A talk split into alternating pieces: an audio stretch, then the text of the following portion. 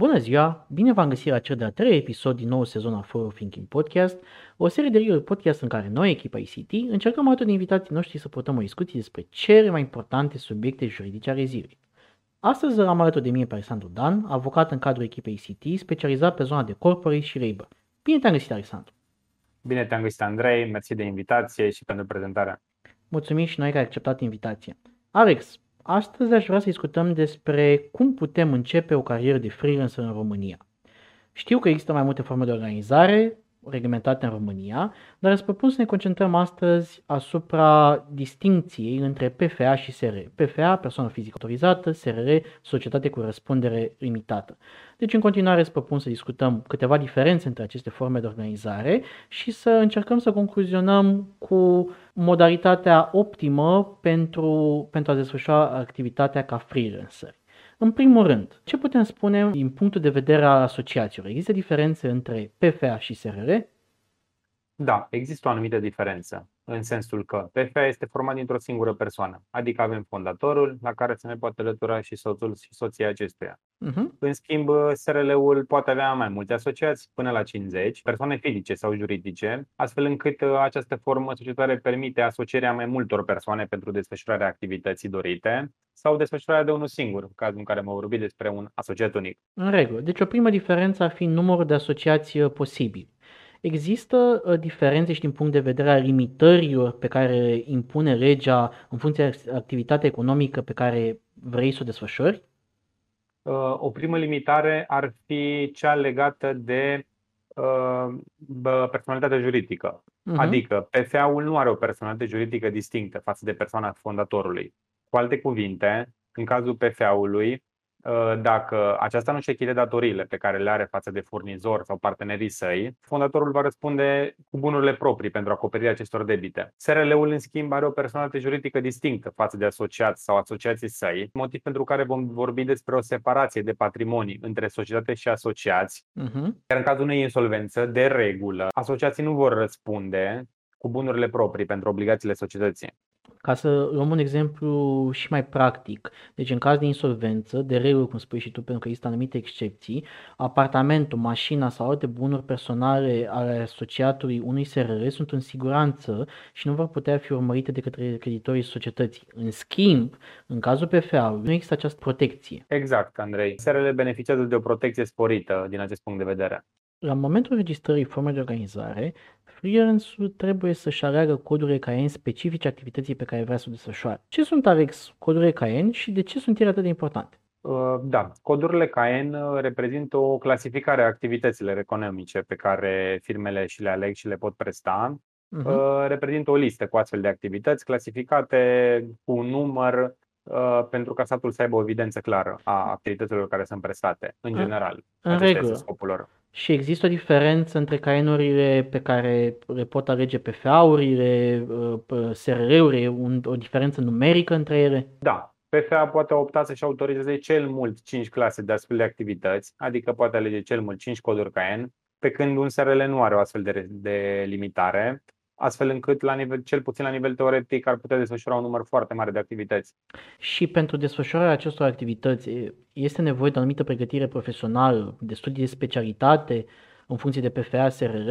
Foarte bună întrebare, Andrei. În cazul PFA-urilor, ă, există în anumite condiții sau pentru anumite activități economice există această cerință și este uh-huh. nevoie de îndeplinirea anumitor condiții de pregătire profesională sau de atestarea pregătirii profesionale sau experienței profesionale. Practic, pentru respectivele activități, la înființare, fondatorul va trebui să depună o adeverință de vechime în muncă, un ă, atestat de calificare profesională sau o diplomă de studii din care se rezultă care experiență în acel domeniu. SRL, în schimb, nu există această condiționare. În regulă. Am vorbit despre asociați, despre răspunderea asociațiilor. Acum îți propun să ne concentrăm asupra laturii angajaților. Există o diferență sau care ar fi restricțiile sau avantajele uh, pe care, de, de care vom beneficia în funcție de forma de exercitare a activității? Mai concret, dacă vreau să pornesc o afacere pe care vreau să o cresc și să o dezvolt în următorii ani, E tot una dacă încep cu un PFA sau cu un SRR? Nu, aici există o diferență destul de importantă. Uh, spre exemplu, PFA poate angaja cel mult trei persoane, dar această restricție nu există în cazul unui SRL. Uh-huh. Mhm. Astfel, dacă tu știi de la început că modelul tău de business va presupune un număr mare de angajați în timp, ar fi de preferat deschiderea unui SRL. Bun, o zonă de discuție care apare foarte des pentru cei care își deschid o afacere, sunt la început de drum, este zona de finanțe și impozite. Iar aici uh, cred că este important să punctăm două aspecte. În primul rând, riscul de calificare pe codul fiscal, un risc ignorat de foarte mulți freelanceri uh, și în al doilea rând să vorbim despre cea mai avantajoasă modalitate de exercitare a activității din punct de vedere al impozitului. Și aici poate explicăm puțin cum funcționează impozitele. Uh, dar îți propun să începem cu, cu primul aspect, riscul de calificare pe codul fiscal. Ce e acest risc și cum poate fi evitat? În cazul, în special în cazul uh, PFA-urilor, există acest risc de recalificare. Codul fiscal prevede șapte criterii în funcție de care autoritățile fiscale determină dacă este vorba despre o activitate independentă sau este vorba despre un contract de muncă mascat sub forma unei activități independente. Uh-huh. Dacă sunt îndeplinite cel puțin patru astfel de criterii, Uh, autoritățile fiscale pot dispune recalificarea contractului de prestări servicii, în baza căruia desfășoară activitatea, într-un contract de muncă. Uh-huh. Miza, practic, va fi impunerea diferențelor de taxe și impozite pe care ar fi trebuit să le plătești dacă ai fi lucrat cu un contract de muncă, raportat la taxele și impozitele plătite uh, prin uh, desfășurarea activității ca SRL. Bun. Am vorbit Ca despre, PFA. în principal despre PFA. Am vorbit despre riscul de calificare și este foarte important ca cei care ne ascultă să ținem minte că înainte de a începe activitatea este bine să, să fie făcută o analiză a acestor criterii pe care am menționat-o din, din codul fiscal cu ajutorul unui specialist care să ofere o analiză în legătură cu, cu acestea în concret activitatea pe care freelance-ul dorește să o desfășoare, precum și modul de desfășurare a activității avut în vedere, inclusiv aici printr-o analiză atentă a eventualelor contracte de colaborare care au fost deja propuse freelancerului și să des- determine în ce măsură există sau nu un risc de recalificare pentru a putea lua măsuri cât mai devreme. Care ar fi, din punctul de vedere, cea mai avantajoasă modalitate de exercitare a activității din punct de vedere al impozitelor? Haideți să începem cu SRL-uri. Aici, SRL-urile au în general statut de micro-întreprindere, iar o micro-întreprindere plătește un impozit de, pe venituri de 3% dacă nu are niciun angajat sau de 1% dacă are cel puțin un angajat. SRL-ul este considerat micro-întreprindere până la momentul la care va realiza în cursul unui an fiscal uh, venituri de 1 milion de euro. Dacă va depăși acest plafon, va datora un impozit pe profit în cuantum de 16%. Deci reținem că pentru SRL-uri, din punct de vedere al impozitului pe venit, de regulă la început de drum ne orientăm la un impozit de 1%. Azi este impozitul pe venit. Cum funcționează distribuirea de dividende pentru SRR-uri? Asociații, pentru a obține banii din firmă, vor trebui să distribuie dividende în mod anual sau trimestrial, iar aceștia vor plăti un uh, impozit de 5% pentru dividendele încasate. Uh-huh. Aici ar mai fi important de menționat și faptul că dacă fondatorul sau uh, asociații lucrează pentru o societate ca și un angajat sau ocupă și funcția de administrator, aceștia vor uh, plăti taxe similare cu cele raportate la veniturile din salarii dacă vor ocupa o funcție de angajat sau de administrator în cadrul societății. În regulă. Deci avem pe de-o parte impoziturile pe venit, avem impozite pe dividende și la care se mai adaugă potențial și impozitele specifice pentru salariat. Trebuie avut în vedere uh, toate aceste impozite separate. Asta pentru SRR. Pentru PFA, cum stă treaba, Alex? Uh, la PFA există două tipuri de impozitare. Impozitarea în, la raportat la normă de venit și impozitarea în sistem real. În cazul impozitării pe normă de venit, statul stabilește un plafon maxim al veniturilor, asupra cărora vei plăti un impozit de 10%, indiferent de veniturile nete efectiv realizate de PFA. Aceste norme de venit sunt actualizate anual de către autoritățile fiscale și sunt stabilite în funcție de Uh, domiciliul fondatorului și activitatea efectiv prestată. Uh, există o listă cu codurile CAIN eligibile pentru determinarea venitului conform normei de venit, astfel încât doar dacă activitatea ta se regăsește pe lista respectivă, vei putea opta pentru impozitare la normă de venit. Iată încă un motiv pentru care este important ca la început de drum să fie consultat un specialist care poate eventual să te îndrume Uh, sau să-ți explice cum se treaba cu cainurile, inclusiv să, să spună dacă te încadrezi în această listă pe care, pe care o pregătesc autoritățile anual. Uh, am vorbit despre impozitarea pe normă de venit, Ce ne poți spune despre impozitarea conform sistemului real? În sistem real, PFA datorează un impozit pe venituri nete de, pe, impozit, pe veniturile nete de 10%. Uh-huh. În ceea ce privește celelalte taxe, uh, uh, CAS-ul sau contribuția pentru pensii, în această situație, în ambele, în ambele cazuri de impozitare sistem real, normă de venit, aceasta reprezintă 25%, fie din salariul minim pe economie, fie dintr-o altă sumă aleasă de către PFA, în cazul în care dorește să contribuie mai mult la pensie pentru a avea o pensie mai mare. Uh-huh. Cealaltă contribuție este contribuția pentru asigurări sociale de sănătate, CASS-ul, și acesta este de 10% din uh, raportat la pragul de 12 salarii minime brute pe economie, uh, undeva la 3060 de lei pe an ar fi aceste Uh, această contribuție. În regulă. Tot în zona de impozite, de data asta în legătură cu calculul acestora, să punctăm că un alt avantaj în cazul PFA-uri ar putea fi faptul că este mai ușor să ții contabilitatea tu direct ca freelancer.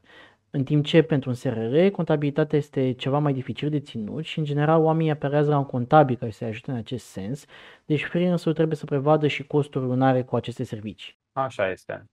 În orice caz, recomandarea mea și cred că și a ta, Alex, este că cei care uh, pornesc pe drumul de freelancer ar trebui să consulte un specialist, fie avocat, fie contabil, fie pe ambii, uh, de la bun început pentru a decide forma optimă de, de exercitare de la caz la caz. Acum, că ne-am decis sub ce formă vrem să începem să facem freelancing, pe FEA sau SRR, știm care dintre ele este mai bine pentru noi, ce putem spune, Alex, despre documentele care trebuie să obținute și despre unde trebuie să le depunem?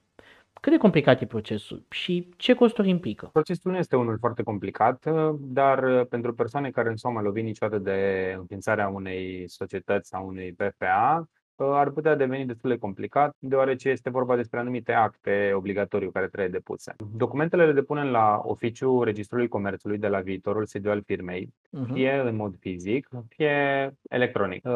Există un set de bază de documente Uh, care trebuie depuse, relativ similare, atât pentru PFA cât și pentru SRL, dar uh, voi începe cu PFA-ul și voi spune la final care sunt documentele suplimentare care trebuie depuse și pentru SRL. Astfel vom avea cererea de înregistrare și declarațiile tip model 1 și 2 și anexa privind înregistrarea fiscală, rezervarea de denumire, actul de identitate al titularului PFA, contractul de locațiune sau de comodat pentru sediu social, declarația privind pe proprie răspundere privind îndeplinirea condițiilor legale pentru desfășurarea activității, specimenul de semnătură semnătură și atestatul de aptitudini profesionale. Dacă, dacă e cazul. cazul. Exact. exact. În schimb, se la SRL se păstrează aceste documente, dar mai trebuie depus și un act constitutiv și o declarație privind beneficiarii reali. Să punctăm și că din punct de vedere al costurilor administrative, cu alte cuvinte, costurile de înregistrare a Registrul Comerțului, acestea se ridică undeva la 300-400 de lei. Așa este. Cam acestea ar fi taxele administrative care trebuie achitate la momentul înregistrării dosarului. Bun, Alex, pentru a încheia, care fi the main takeaways pentru cei care vor să-și înceapă o carieră de freelancer? Din punctul meu de vedere, uh, persoanele ar trebui să stabilească de la început foarte clar uh, ce fel de activitate antreprenorială vor dori să înceapă. Dacă este vorba despre o carieră de tip freelancing în care activitatea va fi desfășurată în principal pe cont propriu și cu eventuali colaboratori sau angajați puțini ca număr, atunci probabil este de preferat uh, deschiderea unui PFA în schimb, dacă modelul de business ales uh, de persoana în cauză presupune scalarea respectivei afaceri și creșterea numărului de angajați pe care se bazează, atunci uh, cel mai probabil uh, SRL-ul ar fi o opțiune foarte bună de la început. Alexandru, îți mulțumesc tare mult pentru o discuție foarte interesantă și cred eu cu adevărat utilă pentru cei care se gândesc să dezvolte o carieră de freelancer. Mulțumim și dumneavoastră pentru că ne-ați ascultat. Dacă doriți să aflați mai multe detalii despre noi, puteți accesa site-ul actregal-botezatoestrade.com sau canalele noastre social media. Desigur, pentru orice întrebări de natură juridică, nu ezitați să ne contactați la office at actregal-bep.com. Numai bine și pe curând! thank you